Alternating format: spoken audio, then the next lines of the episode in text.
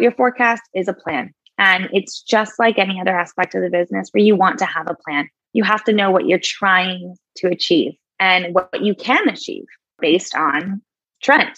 This isn't just like wave your finger in the air and pick a number, right? It is based on something.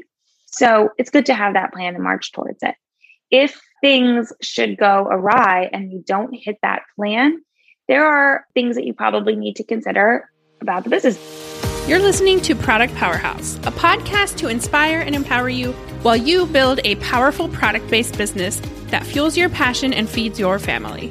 I'm your host, Erin Alexander. I run an e commerce web design agency that helps shop owners build, grow, and scale. This podcast is all about actionable strategies specifically for your product based business. So, friend, grab an iced coffee and let's chat because DIYing your business doesn't mean you have to do it alone. Hey everyone, welcome to another episode of the Product Powerhouse podcast. I am so excited for today's episode. So, a few weeks ago on Instagram, one of my Insta friends, you know, one of those people who you're acquainted with on Instagram and you love talking to them. Anyway, she shared the profile of today's guest, and I went down this rabbit hole of like learning everything I could from Stephanie, who is today's guest and she just blew me away with everything she has done. And so I asked her to be on the podcast to talk about forecasting for 2022 because here we are at the time of publishing this podcast episode. We're like three weeks away from 2022. I actually recently learned more about forecasting in my own business, which is something I always struggled with, but I, I learned more about how to make it actually work. I just knew that this was something that you guys wanted to because I think we're all in that same position where like we want to have enough inventory. We don't want to end up with too much at the end of the year. How do we manage that? How do we even go about planning ahead? And I've even had this conversation with one of my clients who wants to be able to get orders out the door faster. So, how does she plan ahead and make some of those things that people are always buying? So, this is the perfect conversation to end 2021 with. So going into 2022, we can do some of that forecasting and really be prepared for the year. So I'm excited about it. Let me read you Stephanie's official bio. Stephanie Schoen has over 15 years of retail management experience in merchandising, inventory planning, and buying in growth categories across companies large and small. Stephanie focuses on streamlining supply chain and product streams building merchandising hierarchies, developing sales forecasts, and establishing best practices for merchandising organizations in order to help her clients grow profitability. You guys, Stephanie has such an incredible background and has so much experience in retail, and it translates so beautifully over to e commerce. And so I am really excited for this episode. So go ahead, grab your iced coffee, and let's dive in. Hi, Stephanie. Thanks so much for being on the podcast. How are you today? I'm great. Thank you so much for having me. Great. I'm so excited to talk to you. We have a mutual friend who has actually been on my podcast before, Bridget Brown from the Advisory Guild. She shared about you on Instagram, and I was like, I love this girl. I need to talk to her. so thank you. thank you, Bridget, if you're out there listening. And I'm happy that she uh, kind of passed along my info. So why don't you tell everyone like your background and what you're doing now?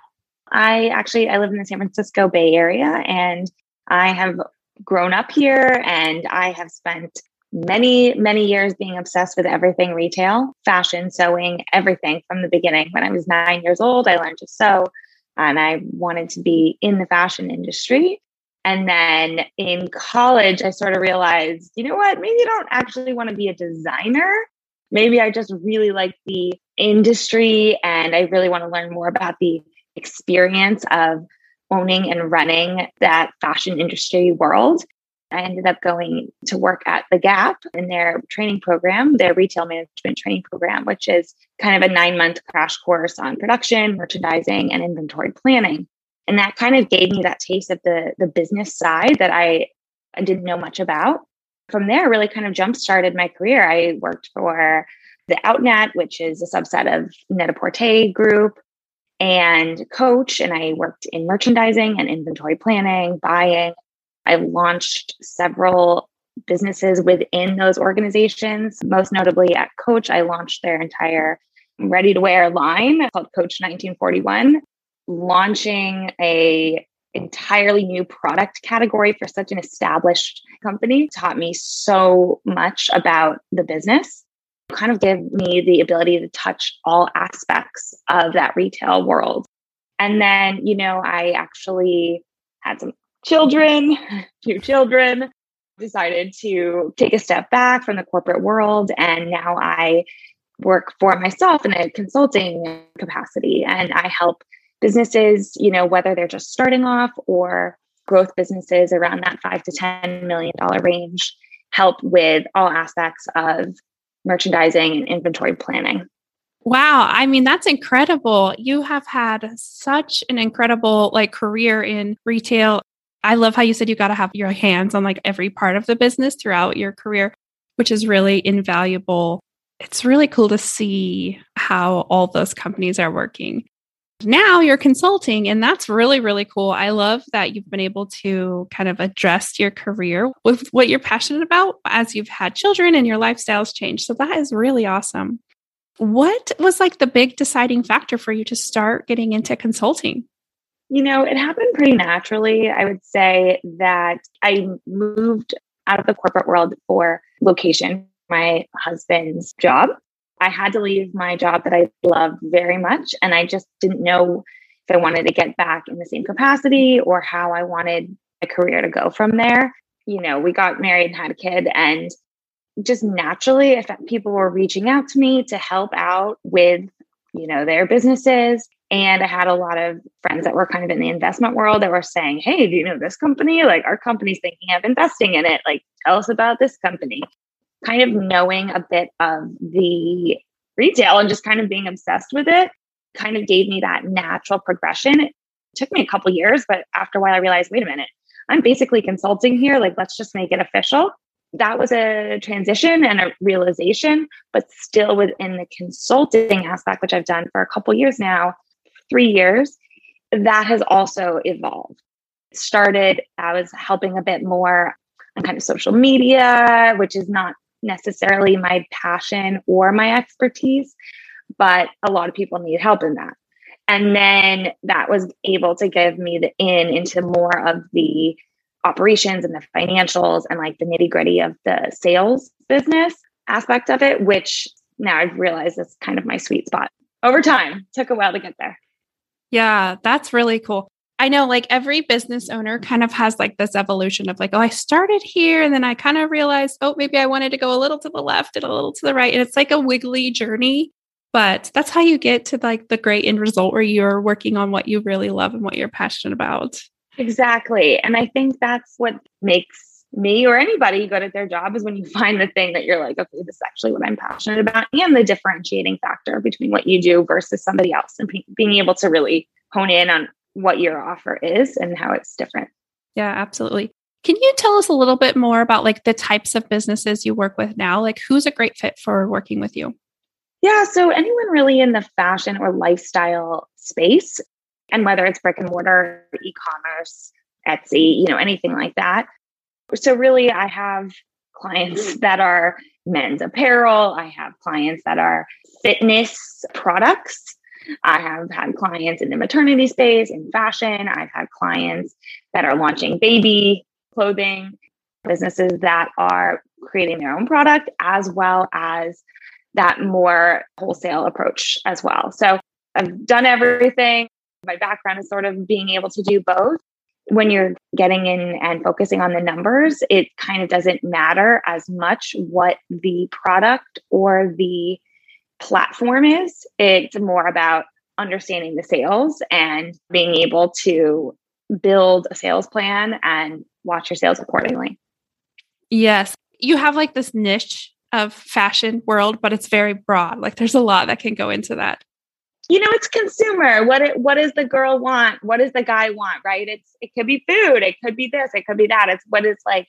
What are they surrounding themselves, or what are they, you know, passionate about as a consumer? So true. Yeah. So let's talk about sales forecasting. How do we even do that? Like, I know that the people listening in these shop owners, they are like, I don't know how to sales forecast. like, they don't even know like where to begin. So, what is the first step? The first step is always to hindsight. So, the first step would be looking backward at your sales and looking backward at them at the weekly level. I strongly mm-hmm. suggest looking at them at the weekly level as opposed to monthly. Even if it's like I sold one item last week, that is fine. What you want to do is you want to be able to build that full 52, 53 week plan. And if you have been in business for short a period of time, you might not have that. That's okay. You still want to be populating that as you go and building what you would estimate to be your sales by week looking forward. If you've been in business for a while, that's great. You can take history you can easily layer 2021, 2020, 2019 on top of each other. By looking at them at a weekly level, you'll start to see some natural trends emerge due to seasonality of your product that might due to holiday sales it might be due to something external whether it's you know a marketing push you did or you always send emails the first week of the month or something like that and that's going to start building that forecast for you. But everybody has a different trend, and trends are important because sometimes it is a macro level thing where it's a seasonality. Maybe you sell bathing suits. And so you're going to see that naturally. Or in the case of when I send an email, I see as natural increase. Then all of a sudden you realize I'm in control of this trend. That's why having that yearly view of it, you can see and you can say, oh, last year I had this big bump in the first week of September. And why is that? Oh, it's because I sent an email. Like, I need to send an email again. But the first thing is really looking at your sales at a weekly level and building that history. Yeah. Do you recommend like a spreadsheet to do that? Is that how you track them?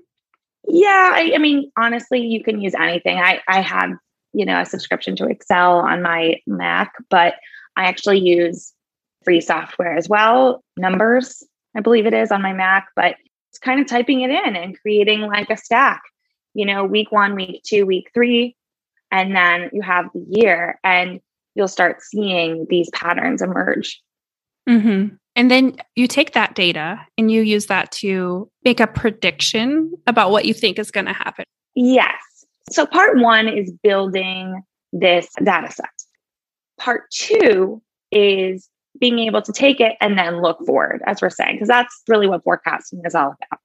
Whether you are making your own product or buying someone else's product, what's really important to consider is what that lead time is in order to get that product created in house. If you are sewing things yourself, great, your lead time may be a week.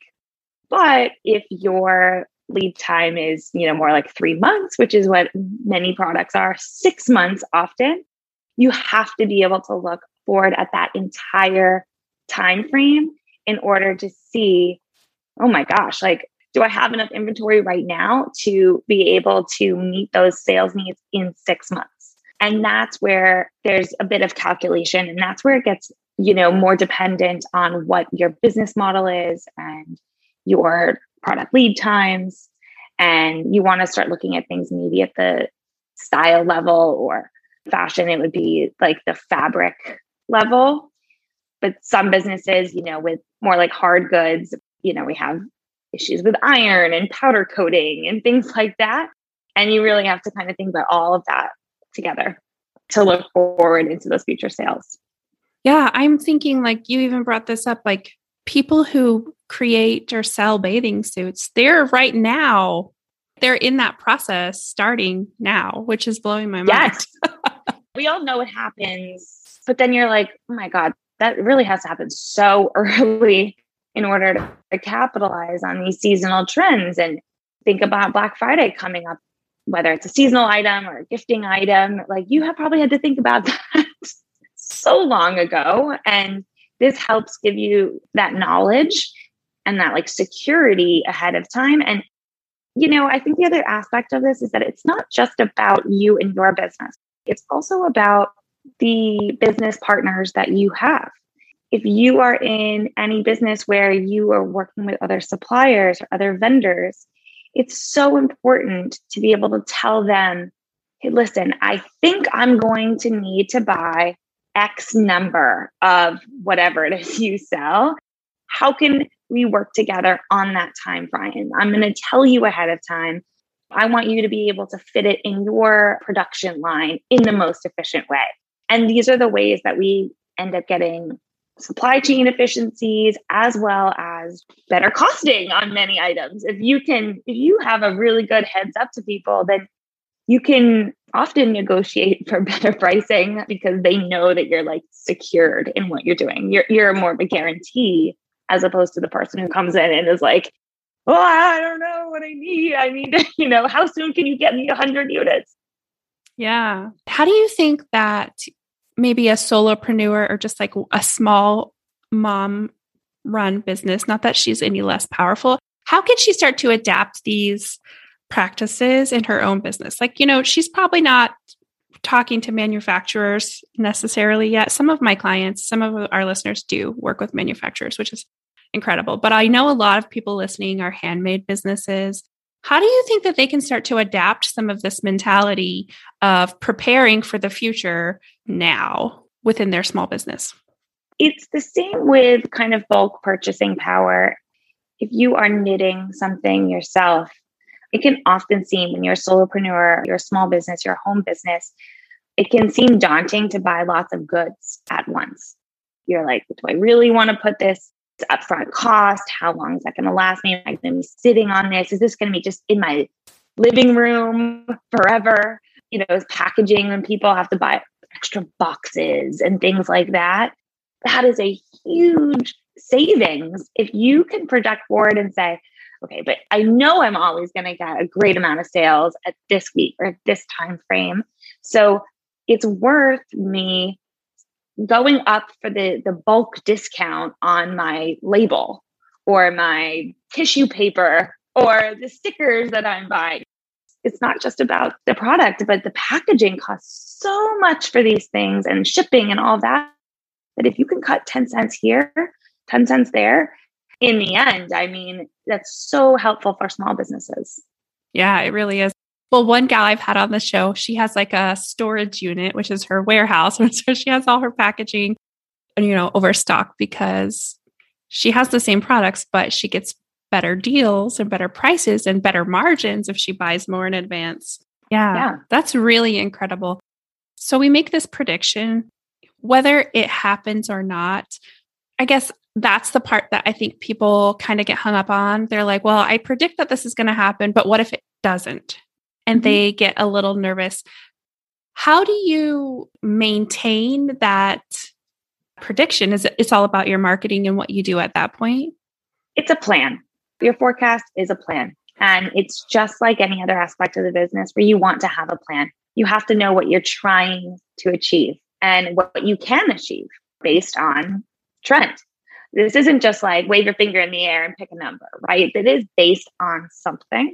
So it's good to have that plan and march towards it. If things should go awry and you don't hit that plan, there are things that you probably need to consider about the business. Maybe it's not marketing, maybe it's macro trends, you know, maybe it's shipping delays, maybe it's marketing, maybe the product isn't where it was, or maybe it's not as relevant as it once was. There are a lot of reasons. It should give you like a hint as to what's going on. And it should also just make you think about yeah, why didn't this happen? But on the flip side, if you don't have a plan, you think about all of the sales that you've left on the table, all of the opportunity that you had that you weren't prepared for. So it can go either way. That is part of the business. It happens all the time where you're exceeding or missing plan. That's okay, but you still have a plan. I, I think oftentimes what is really hard for small businesses is they don't really know or they don't have that plan. And I think that's just a bummer sometimes. it's just yeah. like if you don't really know what you want to achieve, then how are you going to achieve it? You need that roadmap. Yeah, absolutely. I was like kind of asking just to kind of hear your opinion on it. But I also know like sometimes you just have to make a plan and then go after it. So I recently did forecasting with a CFO for my company. And it was like, well, yeah, we always book two clients. And it was like, but what if we don't book two clients? and it was like, I just can't think about that. I was talking to my husband about it, and he's like, Well, Walmart knows if their door is open, people are going to come in. They don't sit there waiting for people to come in. They just have the doors open and people do come in. It feels scary to like think about that in terms of our business. I know a lot of people listening and myself included, we tie up a lot of ourselves in our business, but once you can start thinking about it objectively as like these are numbers, these aren't this has nothing to do with me, these are numbers, then it makes it a lot easier to see and to feel like the plan is going to work.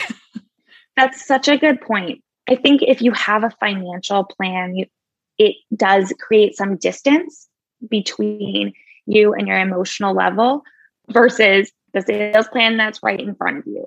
It is often freeing. I think a lot of people are very daunted by like numbers and spreadsheets, and it's like, it seems like a lot of time spent on, you know, fussing over things.